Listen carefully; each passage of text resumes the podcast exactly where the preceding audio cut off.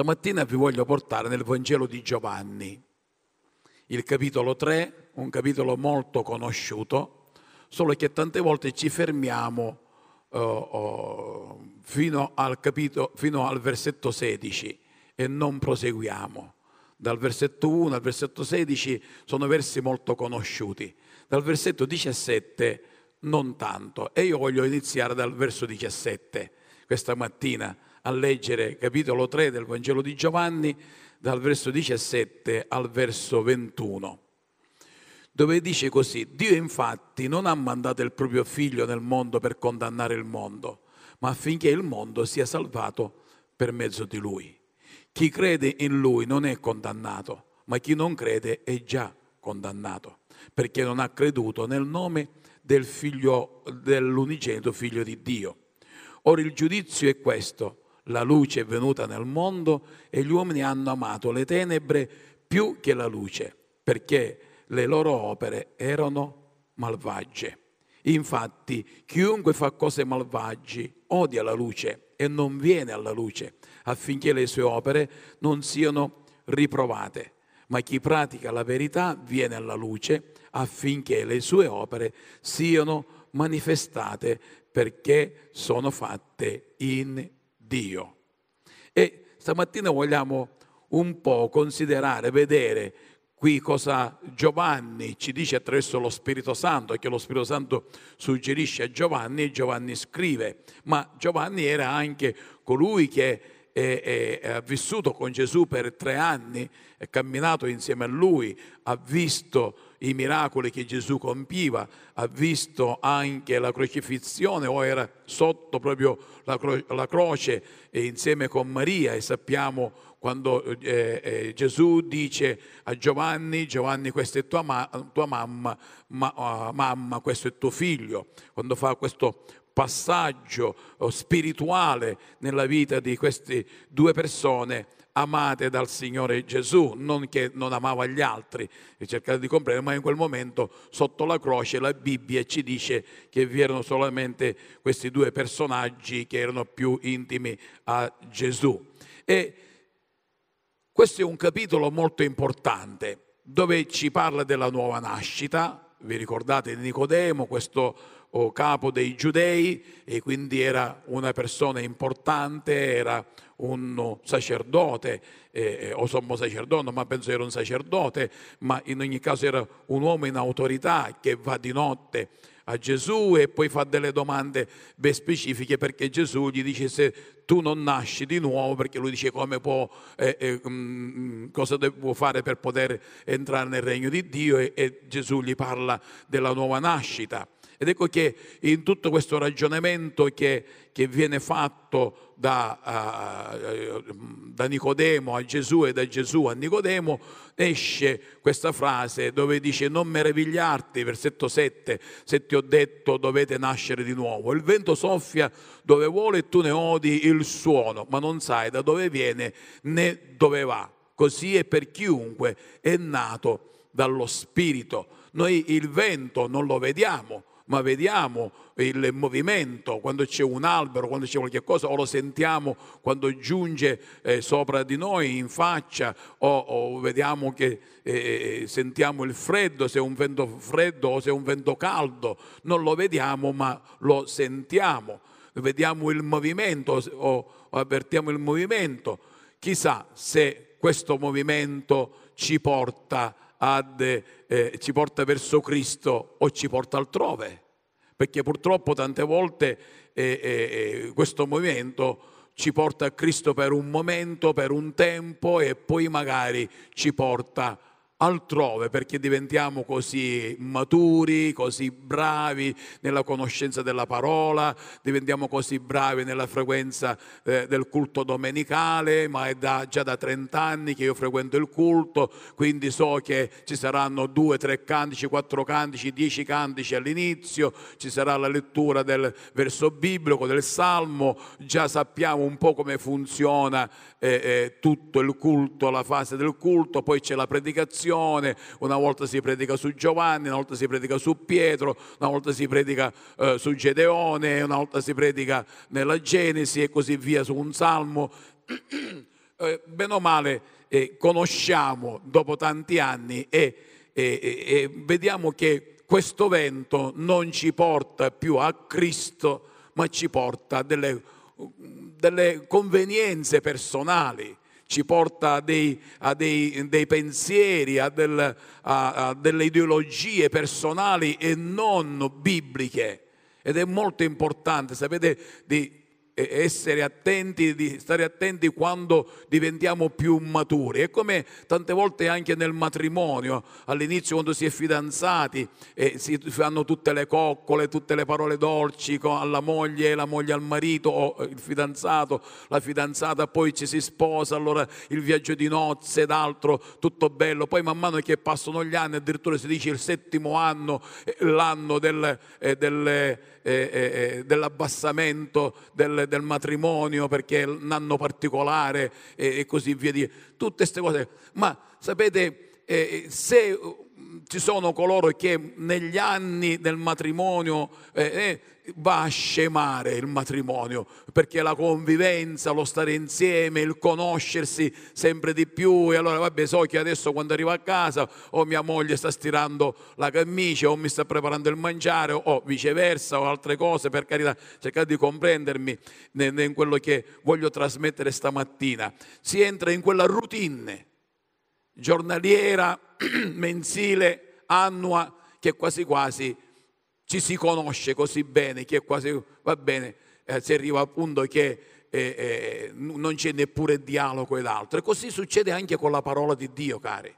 Invece ci sono quei casi in cui man mano che si va avanti nel matrimonio o nel fidanzamento si riesce ad assimilare qualcosa di più importante, di più intimità e così anche con la parola di Dio. Sono quelli che man mano che passano gli anni hanno un'intimità con il Signore maggiore di quella che hanno avuto all'inizio del primo zelo. No? Vi ricordate il vostro primo zelo quando avete conosciuto il Signore? Tanti nel primo zelo non, facevano, non mancavano mai a delle riunioni e se avevano una responsabilità nella scuola domenicale o un'altra erano sempre presenti e poi man mano, man mano, man mano, o perché ci si sposa o perché degli eventi, perché si, si matura, si diventa più grande ed altro, in chiesa quasi quasi si viene solamente la domenica e si diventa domenicale.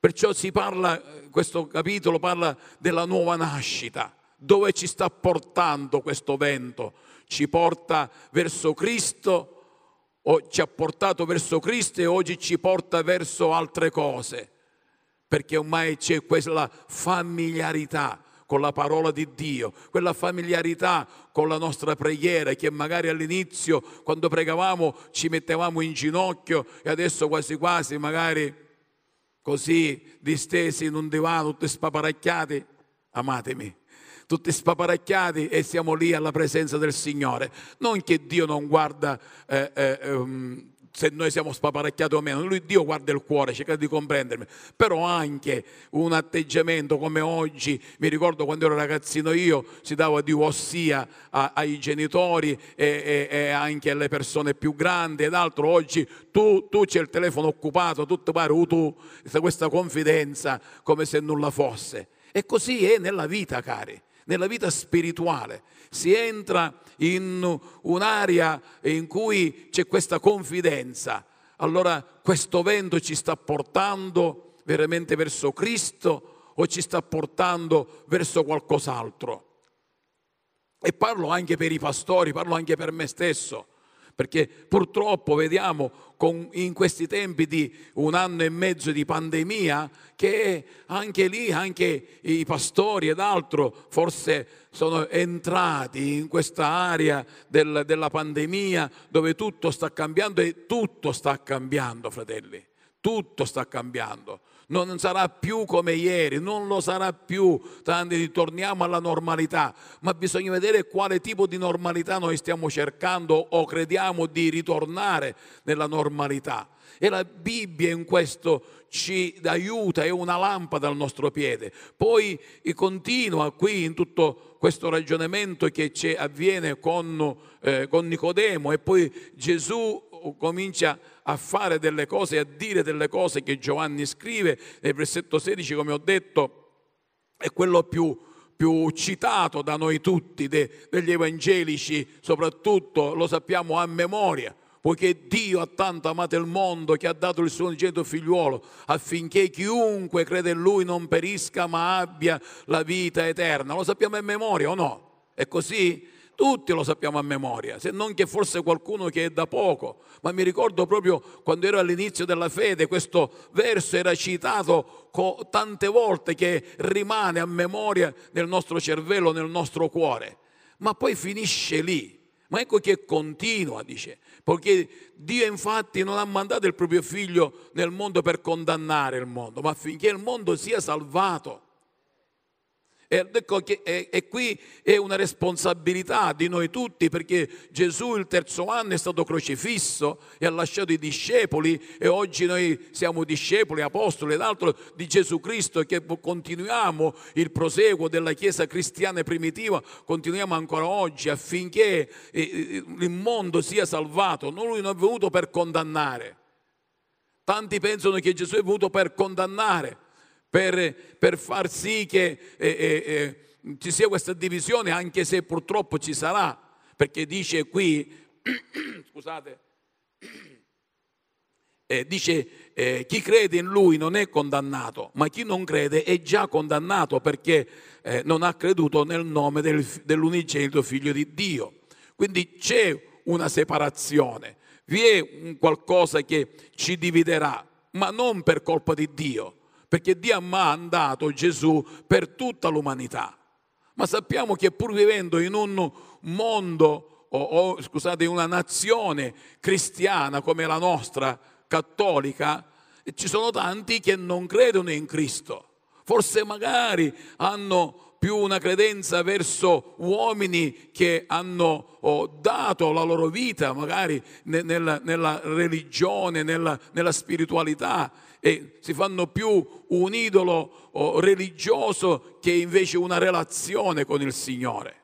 Ma guardate, mi colpisce che poi, quando, versetto 18, nel nome dell'unigenito figlio di Dio, punto. Quando c'è un punto vuol dire che si comincia un altro discorso, pur essendo nel contesto.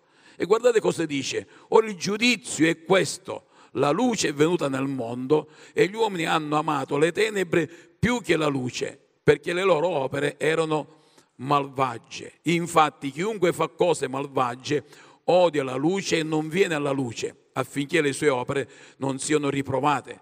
Ma chi pratica la verità viene alla luce affinché le sue opere siano manifestate perché sono fatte in Dio. Il giudizio è questo, la luce è venuta nel mondo e gli uomini hanno amato le tenebre più che la luce perché le loro opere erano malvagie. Sapete, noi pensiamo che questo verso è riferito solamente a quelli del mondo, ma io credo che è riferito anche ai credenti, alla Chiesa, che sono passati gli anni si sono così assuefatti della parola di Dio, si sono così assuefatti della presenza di Dio, che sono entrati in una sfera come quelle del mondo, che pur avendo la luce, avendo conosciuto la luce, stanno vivendo nelle tenebre. Qual è il contrario del perché dice le loro opere erano malvagie? Il contrario è essere benevoli.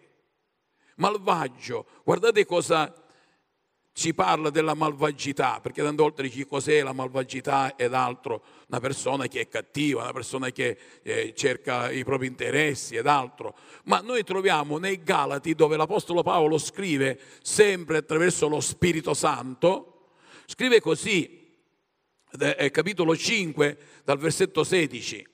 Dice, or io, or io dico, camminate secondo lo Spirito e non adempirete i desideri della carne, perché la carne è malvagia la, la, carne infatti ha desideri contrari allo spirito e lo spirito ha desideri contrari alla carne. E queste sono cose opposte l'una all'altra, così voi non fate quel che vorreste. Sta parlando ai credenti qui, non sta parlando a quelli del mondo.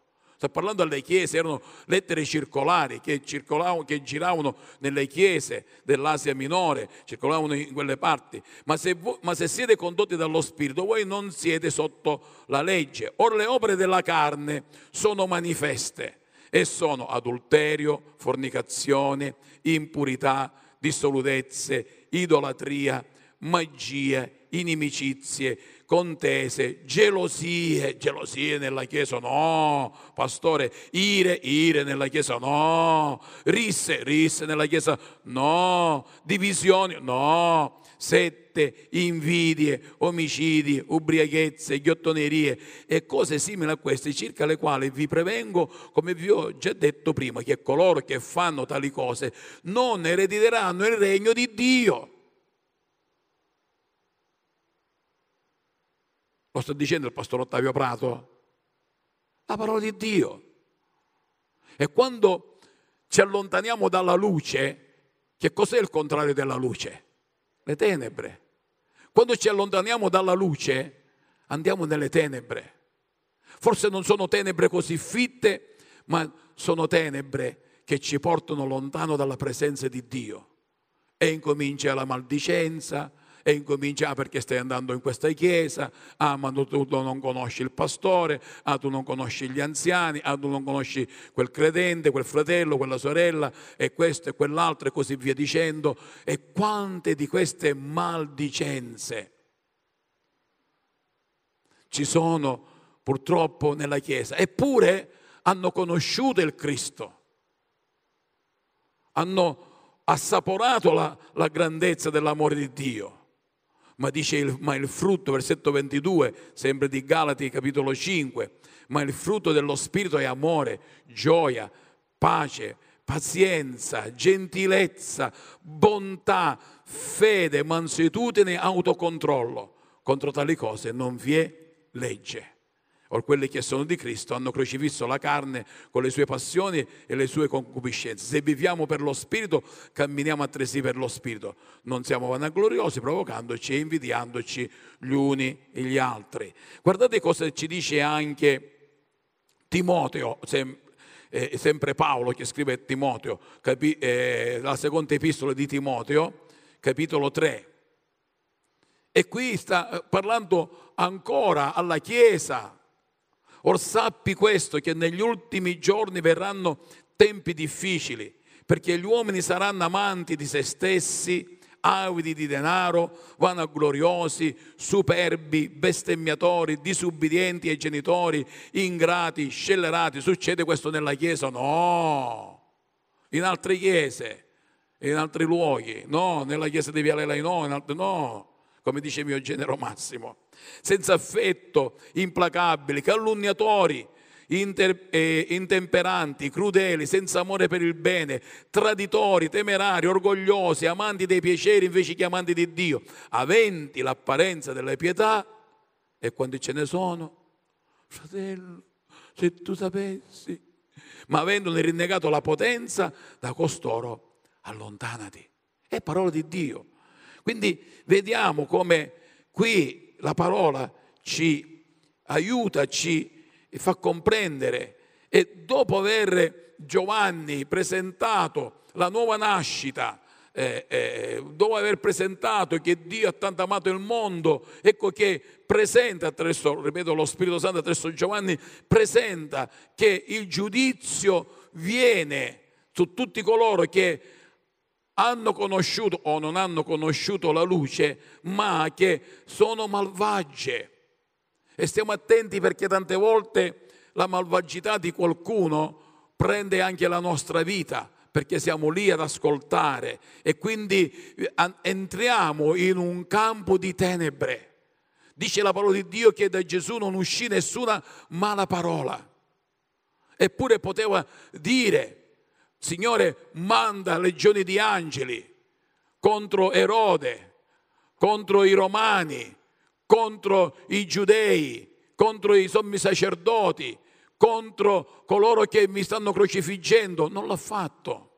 Non ha mandato nessuna maledizione, disse Padre, perdona loro perché non sanno quello che fanno. Ecco che se viviamo nella luce dobbiamo credere che la luce vive dentro di noi. E dicendo, e, e dicendo Gesù disse che la verità vi farà liberi. Cari, quando noi camminiamo nelle tenebre ci sono menzogne, perché purtroppo nostro, la nostra umanità naturale, adamitica, eh, eh, per le donne eveane, come si dicono? Adamitica, l'uomo, adamitica. più mascolo e più femmine. Adamitica. Ogni tanto vi voglio fare sorridere. Questa natura adamitica che è in noi emerge e dobbiamo stare attenti perché quando emerge ci porta alle tenebre, ci porta in quei luoghi dove Dio non vuole che noi andiamo, dove Gesù non vuole. Quindi noi vogliamo essere benevoli, vogliamo dire del bene, non dire male, non accusare, non siamo chiamati ad accusare, non siamo chiamati a giudicare, possiamo dire la nostra per carità, ma non come accusa. Dice la parola di Dio, se c'è qualcosa contro il tuo fratello, vai, parlane. Se non ti ascolta, vai con un altro fratello. Se non ti ascolta, dillo alla Chiesa. Ci sono dei principi biblici per rimanere nella luce. Quando noi trascuriamo questi principi biblici non siamo più nella luce. Siamo in un campo di tenebre, forse c'è mezza luce, mezzo corpo è, è nella luce e mezzo corpo è nelle tenebre. E mica siamo dottori Jekyll noi.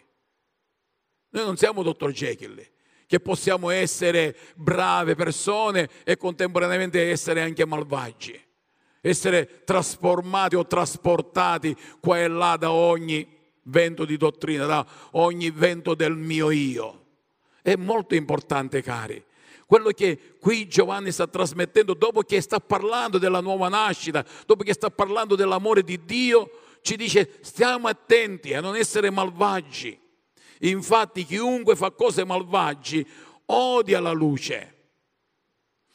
Odia, credo forse sia una parola forte, ma eh, eh ci sta, cioè pur conoscendo la, la, la grandezza di Dio, io faccio cose che Dio mi dice di non fare.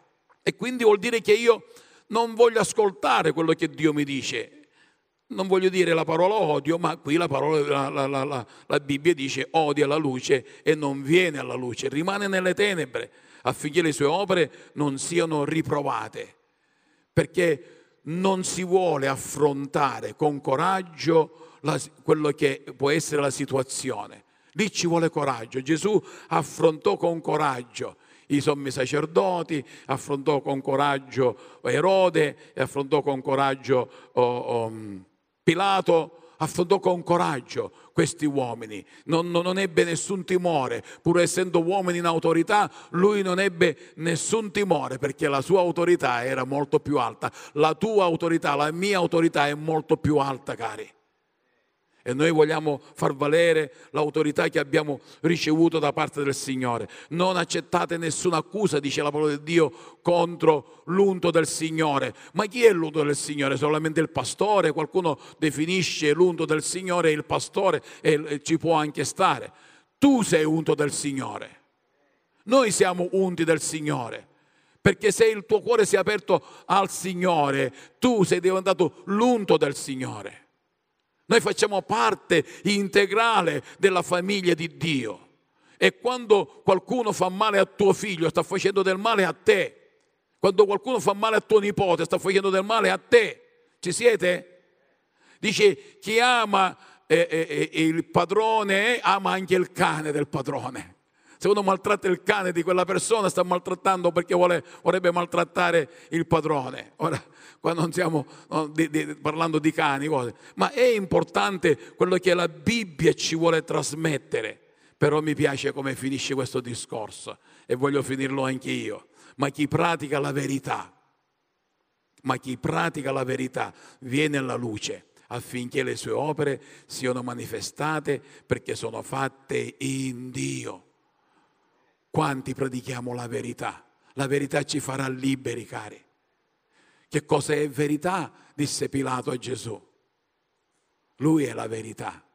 La verità è quel credere che il Cristo è il figlio di Dio. La verità è quella, quella parte di noi che non permette al nostro io di entrare nelle bugie, nelle menzogne, nelle calunnie, nella malvagità. Questa è la verità. La verità è quella, quella luce che veramente ci porta a dire sempre la realtà, perché la verità ci farà liberi. E tante volte noi ci condanniamo da noi stessi perché non viviamo nella verità o perché non diciamo la verità e ci condanniamo da noi stessi. E non è che eh, eh la Bibbia ci condanna anche, ma siamo noi stessi che ci condanniamo attraverso non camminare, non praticare la verità. Cari, siamo figli di luce e vogliamo camminare nella luce. Comprendo, credetemi, comprendo perché anch'io ho questo mezzo oh, che ho lasciato sempre in macchina la domenica, questo mezzo tecnologico che se usato bene ci può portare un beneficio, se usato male non ci porta nessun beneficio con Whatsapp, con Instagram, con Telegram, tutte queste cose, con Facebook, con tutte, io non ne capisco manco una, però so che, mi, che quando cerco di entrare mi ubriaco dove vedo delle situazioni fra fratelli e fratelli, fra pastori e pastori, fra persone del mondo, dove è una piazza, una volta, c'era, una volta si diceva un cuttiglio, che si eh, con tutto rispetto per mia moglie, chi sia San Cristoforo, tutti di San Cristoforo, perché allora era il quartiere più, più nominato, perché Picanello manco esisteva. Eh. Chi do, do cuttiglio, chi sia stato un cuttiglio perché c'erano i cuttigliare, perché si era cuttiglio, si chiama cuttiglio perché c'erano i cuttigliare. O si chiamano cuttigliare perché erano un cuttiglio. Non lo sai. Sicuramente questi cuttigliari vengono da un cortile. Ah, civita, ah, civita da... Chi era civita a temperatura? Ci siete, fratelli? È così, è una realtà. Però che bello quando pratichiamo la verità. E questi mezzi oggi sono diventati un famoso cuttiglio, dove si vive dove persone che dovrebbero dare l'esempio dell'integrità, della verità, entrano in discussioni così stupide, credetemi, che non portano a nessun beneficio. Dice un verso della parola di Dio, eh, se avete una parola buona ditela, eh, non vedete adesso la frase, se, se non è, ora che tacete, state muti. Però dice, ma io non sto parlando, io sto scrivendo. Alleluia. Cari nel Signore, io voglio rimanere con questo. Chi pratica la verità viene alla luce. E noi vogliamo praticare la verità e vogliamo andare alla luce. La luce è Cristo Gesù, affinché le sue opere siano manifestate perché sono fatte in Dio. Quando noi viviamo nella verità, sono fatte in Dio. Vi invito ad alzarvi in piedi. Alleluia, cari. Vogliamo mm, stare in questa settimana dove diversi di noi staremo con i familiari ed altro, dove sicuramente si entrerà in discussioni di, di, di Covid, di non Covid, di fede, di non fede, di Dio, dove è Dio, dove non è Dio. Cari, questo è il momento in cui noi dobbiamo praticare la verità praticare. Significa che io sono certo di quella cosa, che io metto in azione, lavoro per la verità.